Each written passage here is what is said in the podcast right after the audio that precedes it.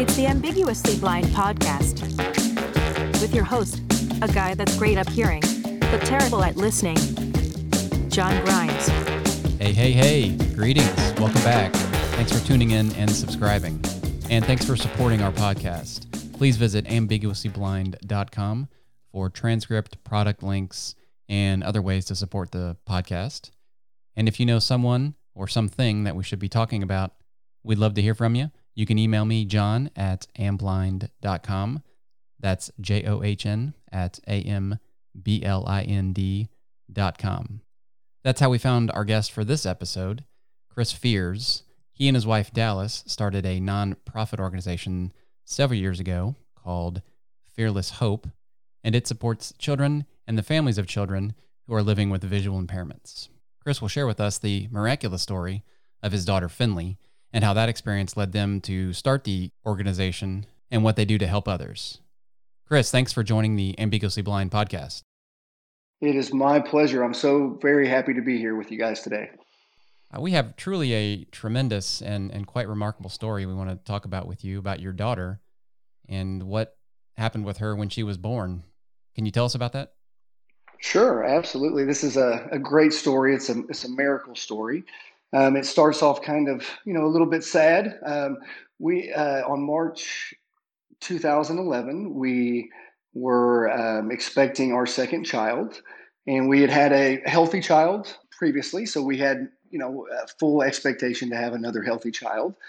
Um, whenever she was born, she had the most beautiful blue eyes. It was the most beautiful blue eyes I'd ever seen. Um, having you know heard that babies have blue eyes, you know when they're born, our son did have blue eyes, but it wasn't like this. Um, I just thought that she had extremely you know pretty unique eyes. And our pediatrician, about a few hours later, came to check her out, just you know, like they normally do. And he was taking a little bit longer than normal. I went down to check, you know, on things, and he said that you know, unfortunately, your daughter is blind. She's not getting any sight or any light in through her eyes. She, she's unresponsive to light. And um, what I believe is that she has glaucoma and that she'll need surgery immediately. And so, you know, this was a big shock, obviously, to Dallas and I. We, you know, had had a healthy child previously. Um, it, so it was a shock. Uh, it was during spring break, so there were really no uh, doctors and surgeons that were around during that time period. Uh, but my wife insisted upon being discharged um, a couple days later. Uh, we were referred to Children's Medical hospital in Dallas. Uh, just so, just a few days later, we were surrounded by some of the smartest and doctors and ophthalmologists, pediatric ophthalmologists in the world. Uh, we're very blessed to live here in Dallas that has access to those type of doctors.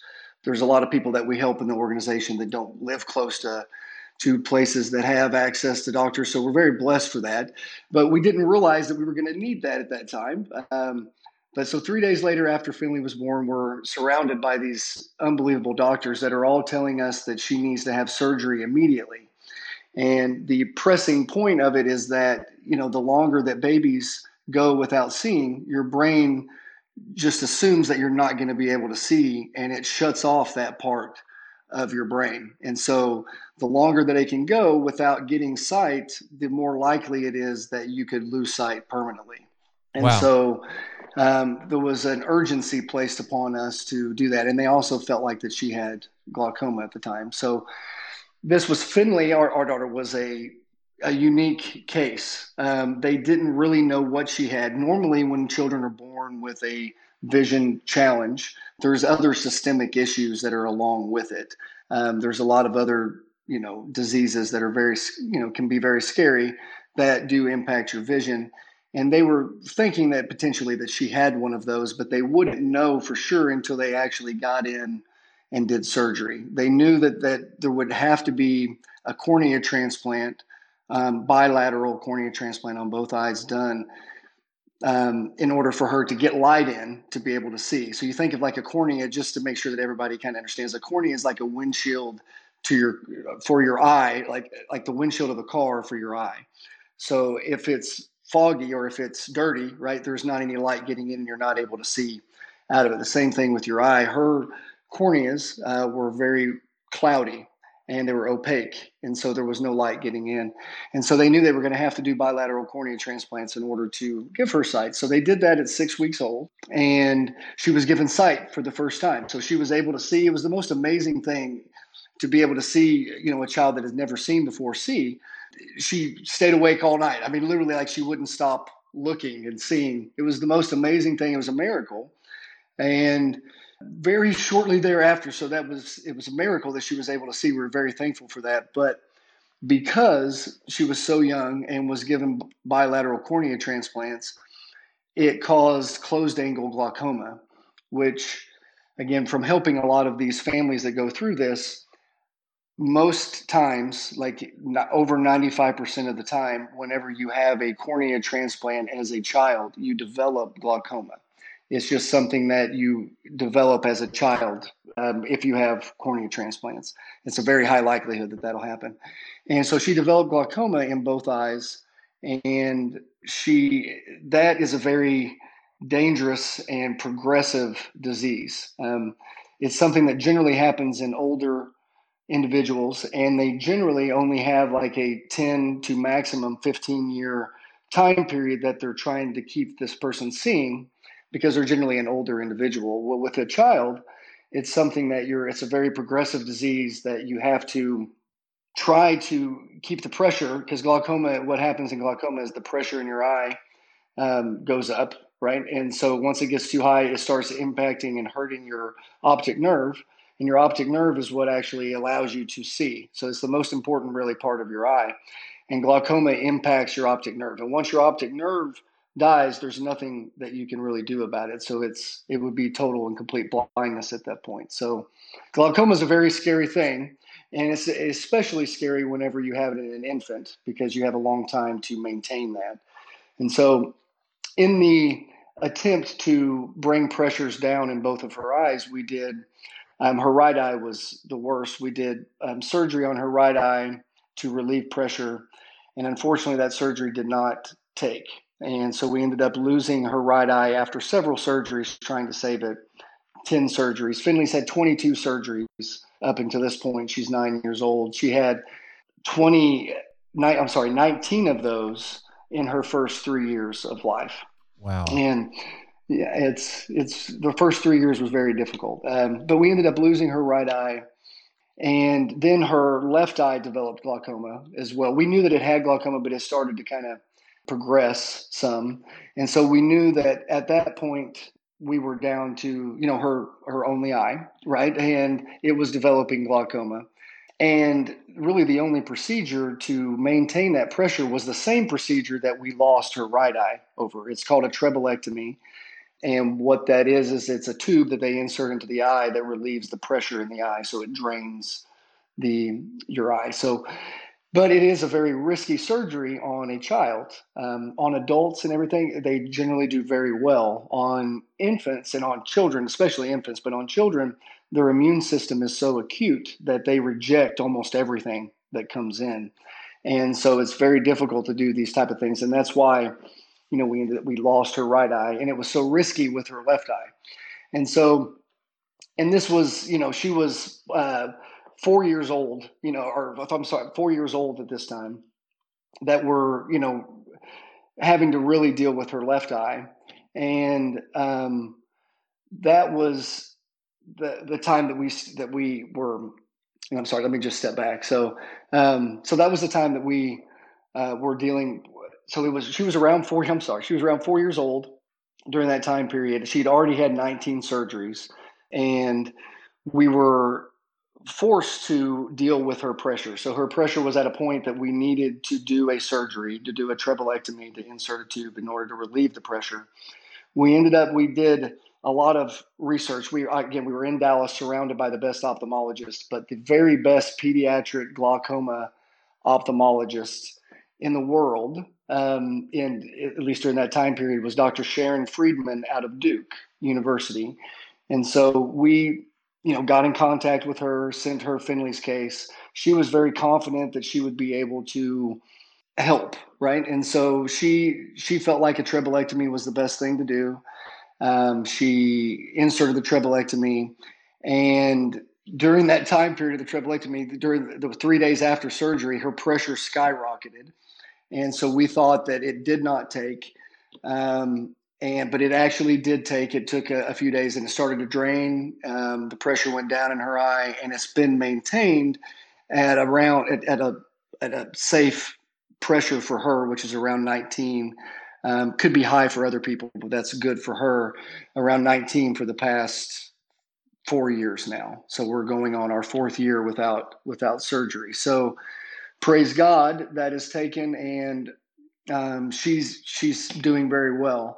We do still have to deal with her cornea. Um, we've replaced her cornea twice, and as of right now, her cornea is a little is starting to get a little bit hazy, which is expected.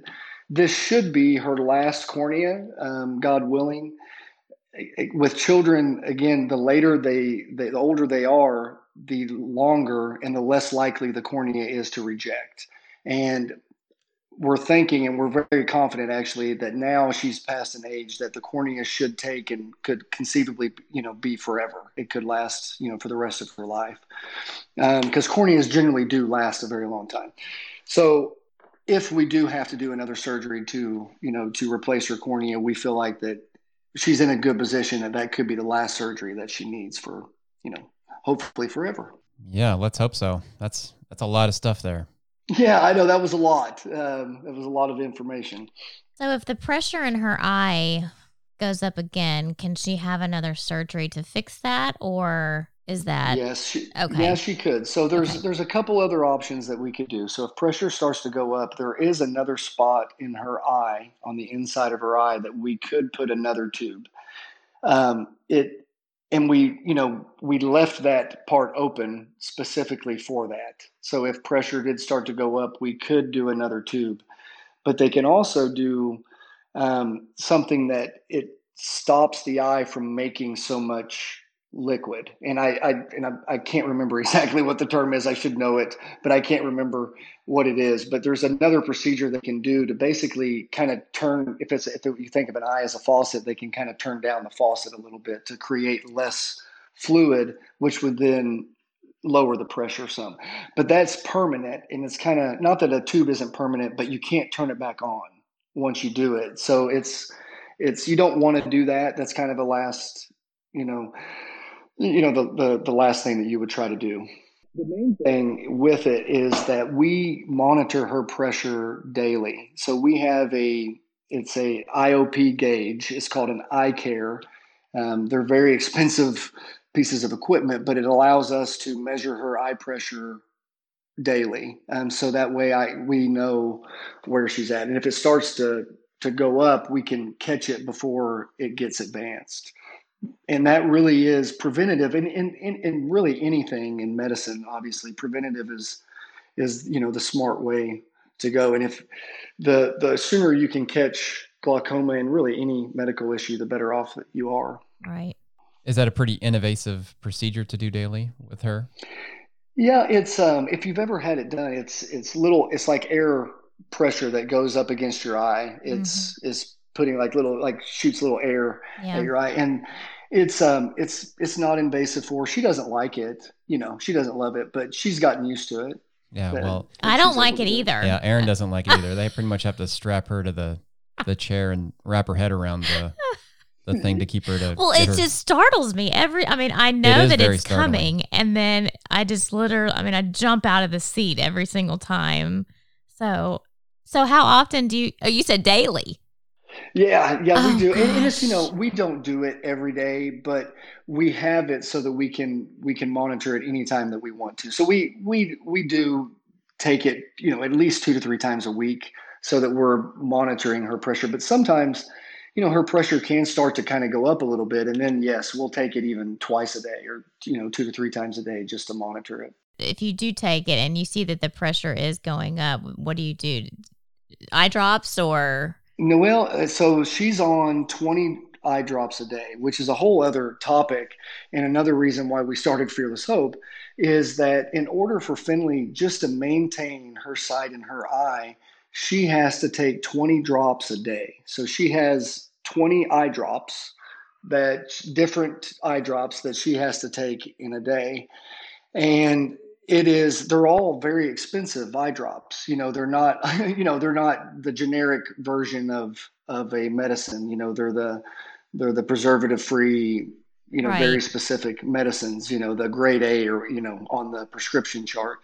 So um, they're very expensive and, and, and it takes, you know, a lot of time and there are very strong medications that we're giving to children, you know, I mean, so it's yeah. a child that's taking really strong medications in order to see.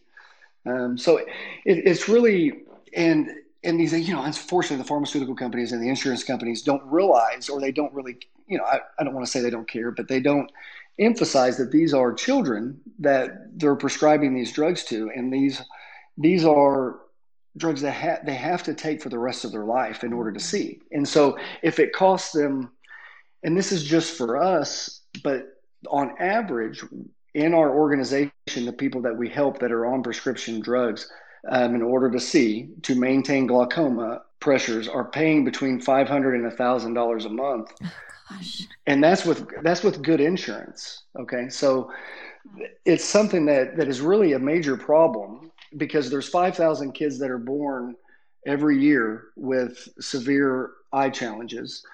And of those, over 50% of them develop glaucoma because of eye surgeries that they have. So all, you know, there's a large percentage of people every year that are dealing with this and it's it can be debilitating to families oh, yeah. if they don't get help. Definitely. Yeah, I've had friends whose kids have they've battled cancer and different things and they f- are fighting the insurance constantly because or because the medication's not covered and parents should not have to worry about having to pay for those medications for their children.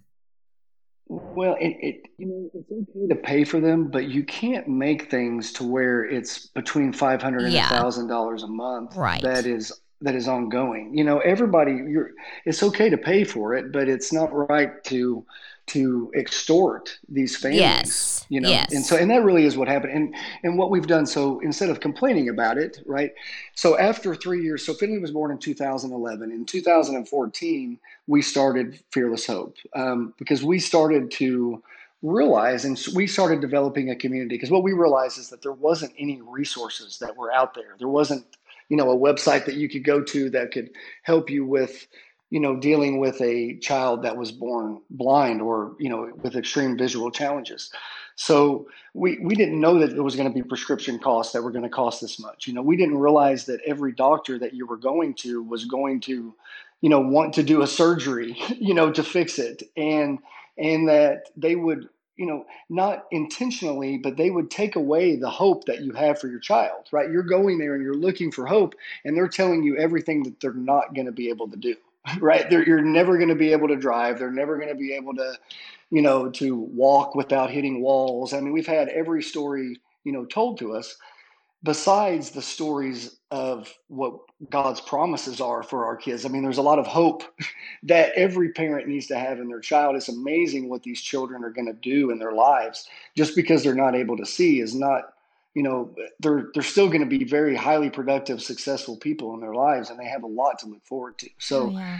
there's um, but there's that is lost when you're dealing with your newborn child that is blind and you're taking them to the doctor to get help. They're telling you everything that's not going to happen. Yeah. And so, you know, that was the the real reason behind Fearless Hope is that we wanted to make sure that everybody realized that there is hope for your child. That God does have promises that He will keep for your children, and and there's you know a very good life to look forward to um, that can easily be forgotten, especially in the dark days at the beginning. Mm-hmm. The beginning is the hardest part, and and then you start seeing the smile, like your kid starts reacting just like every newborn. You know, they start growing up and reacting and smiling at you and laughing, and you all you realize that you know what a blessing they are.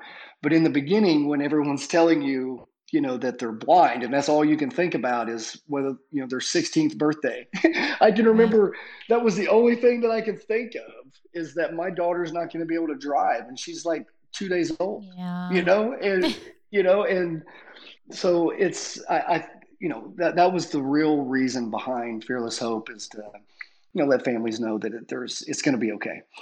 And then we started to realize though that there's so many other needs. I mean, there's really there's insurance issues.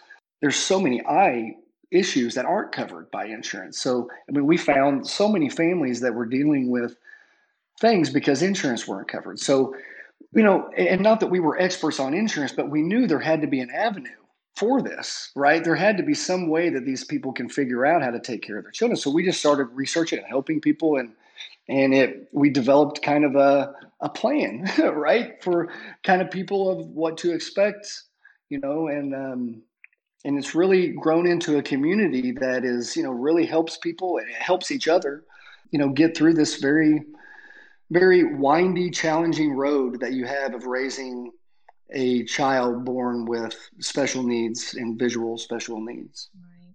Yeah. Do you know what the condition was for her at birth? Does it have a name? Yeah, it, it, no, there wasn't one. So that's the thing. Is Finley is an anomaly, and they still say that she's an anomaly. She only had cloudy corneas, so she had cloudy corneas. That was it. Every other part of her was was perfectly normal. Um, she's she's a short statured girl, like she's small, like she's probably going to be like five foot to five one. But that's the only thing, you know what I mean? That's even yeah, she's totally normal in every way. So it was uh and it, it really surprised doctors and that was again i know i keep saying why we started so but it was because we had so many doctors determined okay to do a surgery because they felt like that she had certain things like Peters anomaly was what they felt like that she had because she was a, a small baby and she had small features she was just very small and so they felt like that she had Peters anomaly. And so they wanted to treat that before they ever really knew. And not that they had bad intentions, it was just that we realized that, my goodness, people need to be advised to slow down a little bit. You know what I mean? To take, because that's a big deal. To be misdiagnosed is a big deal, you know? And so yeah. we just felt like that people needed to be reminded that you are the parent.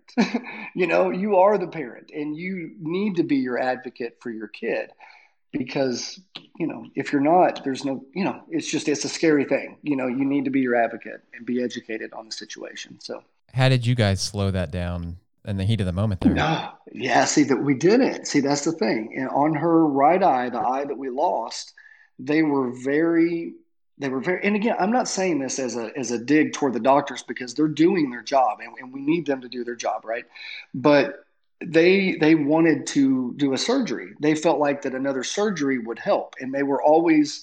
And again, this was our first time going. You know, we'd never been through this before. We didn't really have any advice, so we were listening to what exactly what the doctor said. So if the doctor said we needed to do a surgery because we think that this is going to help, we were like, okay. You know, we, you know, not that we were we knew that that was the right answer, but we trusted that that was the right answer. And all we're saying now is to step back, give things time. I mean, the, the verse that kept was given to us and it keep come it keep keeps coming to us is to wait on the Lord. Yes, wait on the Lord, be courageous, wait on the Lord. and so it's it's amazing how it's just, you know, God's timing is perfect. And I'm not saying that that, you know, he was, you know, making it perfect like that, but it was if you just wait, step back, even get another opinion, you know, it's amazing the clarity that can come from that. But it's very easy as a parent to get caught up in the moment because there's an urgency to it. Right. You know, it's like if you don't do it, they might not be able to see. And so it's important to realize that, you know, a day is not going to make that difference. You know what I mean? You can step back out of it but that's hard when you're in the moment and you just you have this, you know, week old baby or however however old yeah. and it you just you want to fix it as a parent. You just want to wrap your arms around that child and protect them. And so when you're in that moment, I can't even like you said, you are trusting if a doctor is telling you this, I would be the same way. I'd be like, okay, we're doing it. Let's go because you just you want to fix it.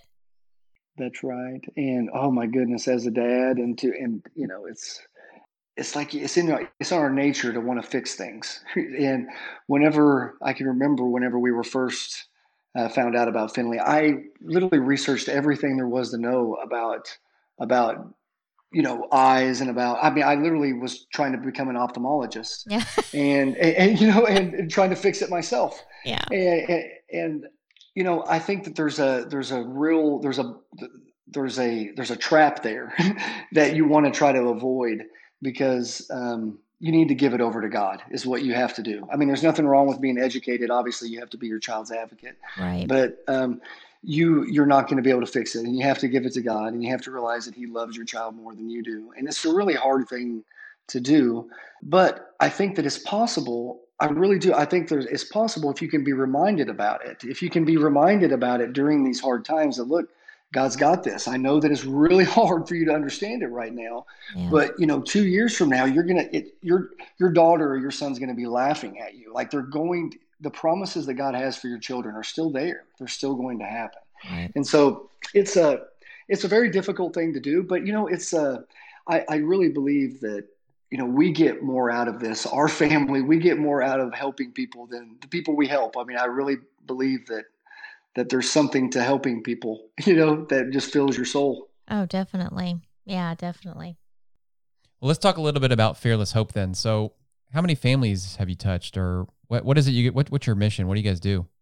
Yeah, so um, really is to provide hope in spite of all visual challenges is is what our mission statement is. We have been blessed since 2014 to help 197, maybe 98, 97 families um, since 2014. That's incredible. Uh, we have, it's it's really been it's it's been amazing how we didn't realize how many children there were that were born every year. We didn't know the actual numbers whenever we started this, but the actual numbers are over 5,000 that are born every year in the United States with extreme visual challenges. And all of them really need a lot of help. I mean, you know, because there's a lot of them are first time parents, a lot of them don't have the means to actually go to the to the right you know the best doctors in the world to get care.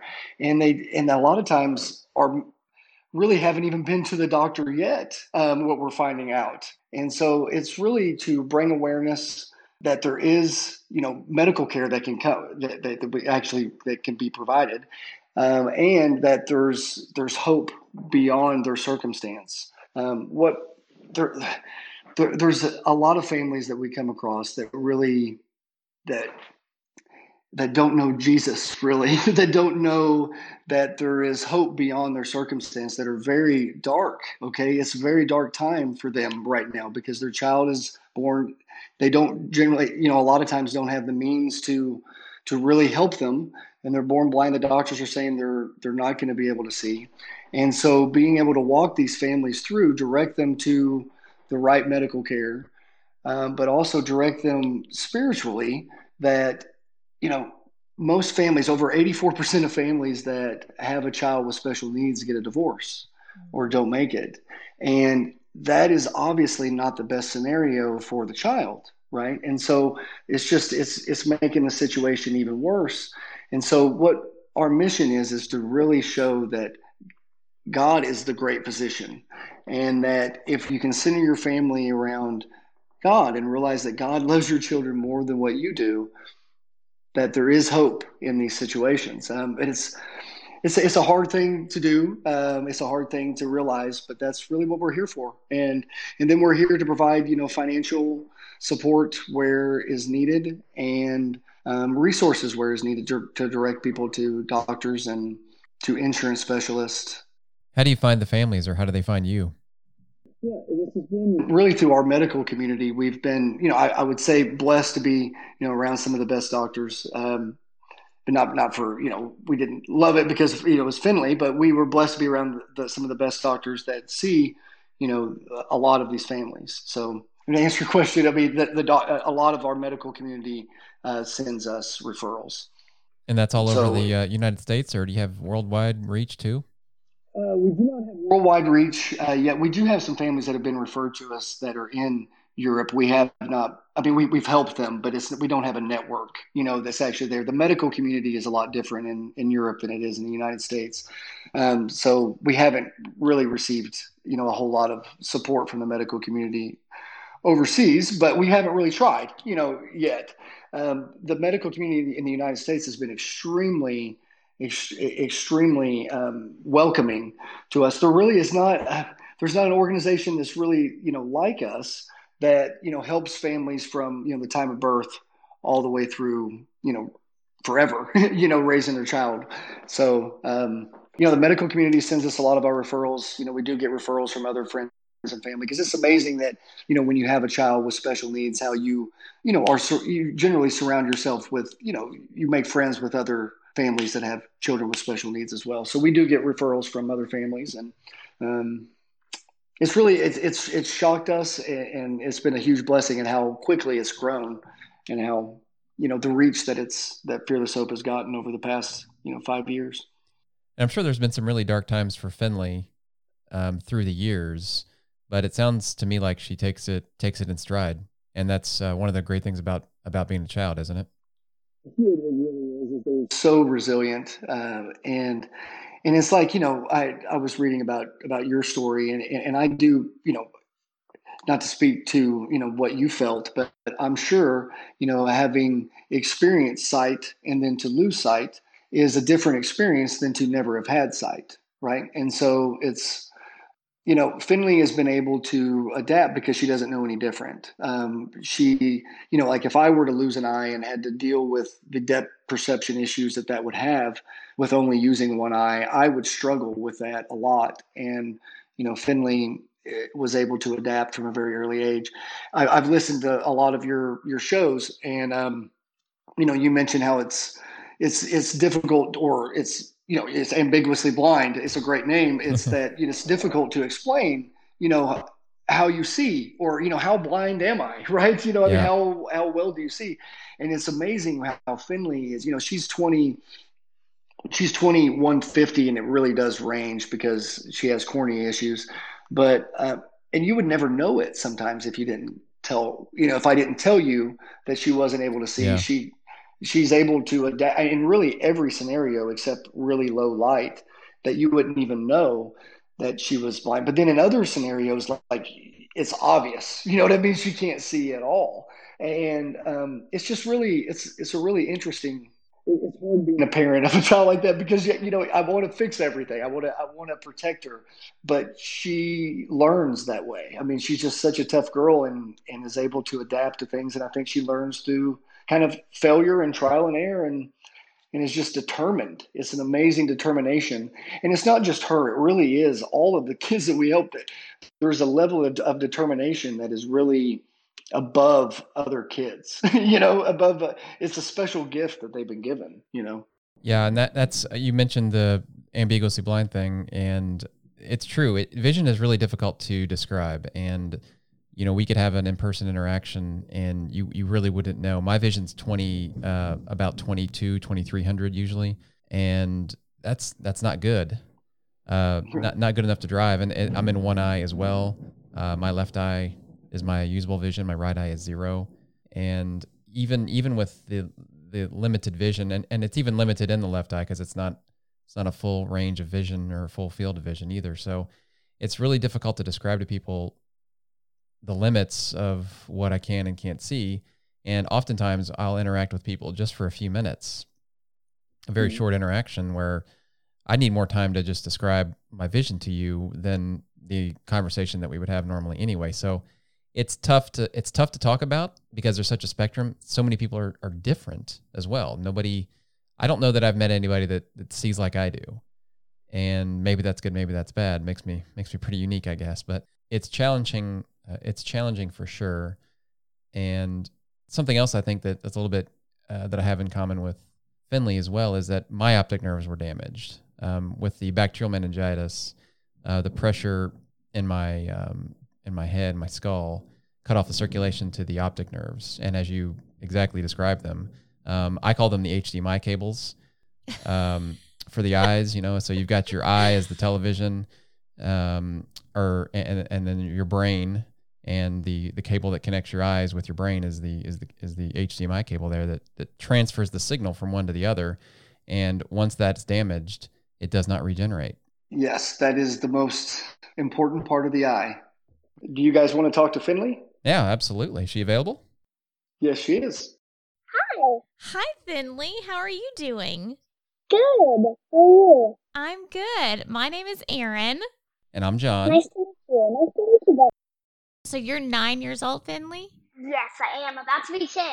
About to, yeah, your birthday is March 15th. 15. Yes, how'd you know that? Well, be, well, your dad. We've been talking to your dad about you a lot. But we have a daughter, and her birthday is March the 16th.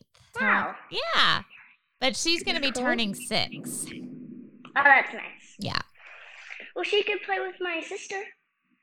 Her name's Faith. She's And five. and she's oh okay, good to know. So what grade are you in? We're supposed to be in fourth. You're in fourth. Third. You're in third. Okay. Yes. Well, I used to teach third grade. I'm homeschooled, though. Yes, that's what your dad said. So who's your teacher? Your mom or your dad? Both. Both. Which one's better? Yeah. I can't say. Good answer. You are good at this, Finley. Your dad says you're really good at talking to people. Thank you. he said the right answer. So we've been talking to your dad about your vision. Yes. And I had a question that just popped into my head because my husband is visually impaired and he uses different devices and things to help him see things Okay. better. So, what are some devices um, or technology things that you use to help with your vision, or do you use those things? I I don't. I do, but it's it's on my iPad. So I'll I'll like take a picture of something and then I can zoom in and zoom out on all kinds of stuff. gotcha. Yeah, I use that technique as well. So I'll I'll kind of snap a picture and then I'll zoom in on whatever I need to read and then I'll read it. So you do that like if you're reading a book, or do you do you do all No, audio books? no, I just I normally get books on my iPad and I'll get them to where I can just zoom in whenever I need to. Okay. Yeah. So that's what I'll do normally. Very cool. So do you, And you then do I also do auditory. yes. So do you do a lot of things on the iPad? Mostly, yeah, because I can't really read on ty- on a paper or anything unless it's like really dark, a color, and also really big. Yeah. So normally I'll just get on my iPad and read stuff. Okay. So what about writing? Do you do like if you're doing writing for school, do you do that on the iPad or do you No, no, I write on a paper. pen- Yeah. pencil and paper? It was really great to uh, visit with you, Finley. Hope to talk talk to you again soon. There's that she's she's she's great. She's wow. good. She has got a good personality. She really does. And honestly, like I, I want to talk to you, John, about like I, I really want to get her into doing something like this. And she's very talented at it. I mean, I'm not just saying it, but my, my other kids are not. Okay. So just so you know, like I, I'm very honest. I'm not just saying this about, you know, that she's good and she's not. She really is. She has a talent for it. And I'd love to kind of direct her that way. You know, Oh, Yeah. So, yeah. Absolutely. Yeah. Yeah. Let's do that. yeah. If you have any advice on anything, I would love to, you know, talk to you about that. for Well, I've got advice. I don't know if it's any good or not, but I'll, I'll certainly certainly give it to you. But let's get back to what what you guys are doing for other people. So, Fearless Hope. What's the best way to get in touch with Fearless Hope? Fearless Hope, you can uh, go to our website, uh, fearlesshope.org, and there is a way to, there's a phone number that you can contact our executive director. There's an email directly to me, uh, christopher.fears at fearlesshope.org. And again, fearlesshope.org. Uh, we normally have um, a in-person gala, and we have a family fun day is the way that we raise money. Okay, so we usually have two events per year. Our gala is our number one fundraising event, but because of COVID and everything else, we were we've been unable to get together in person. We did do a a virtual gala, um, wh- which went over phenomenally. Um, but we are having. I want to make sure everybody knows is uh, March Madness is a huge thing here, and uh, we are having a March Madness event. So if you are a basketball fan, you can pick a bracket, pick your favorite team, and there's a, you can have a, an unlimited number of brackets.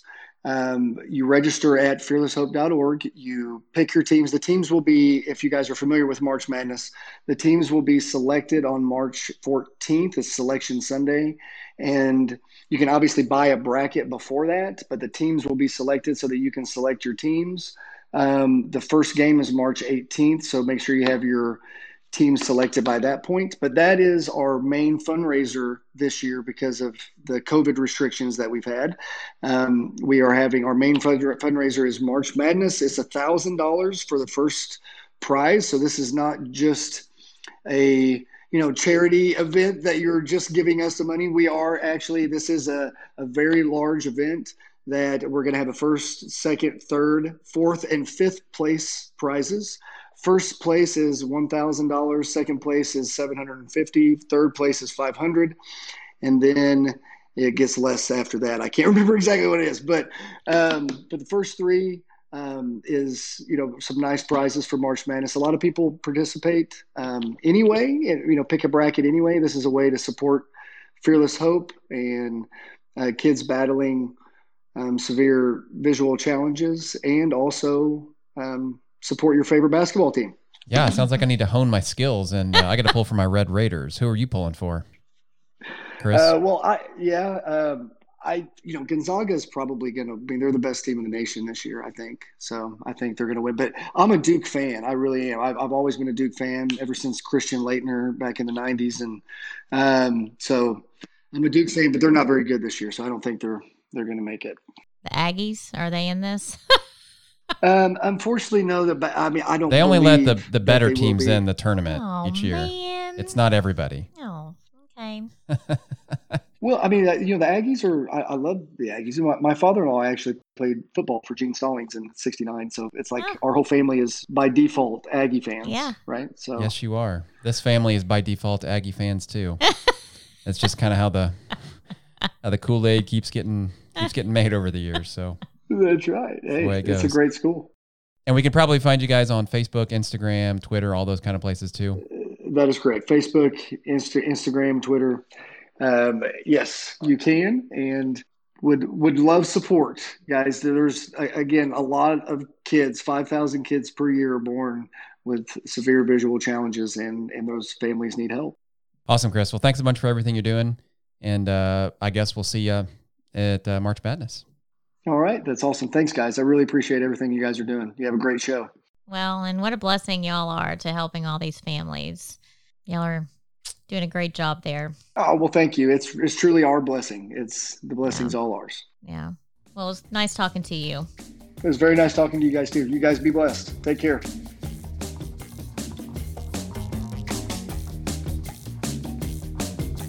For spending time with the Ambiguously Blind podcast please rate and write a review wherever you subscribe.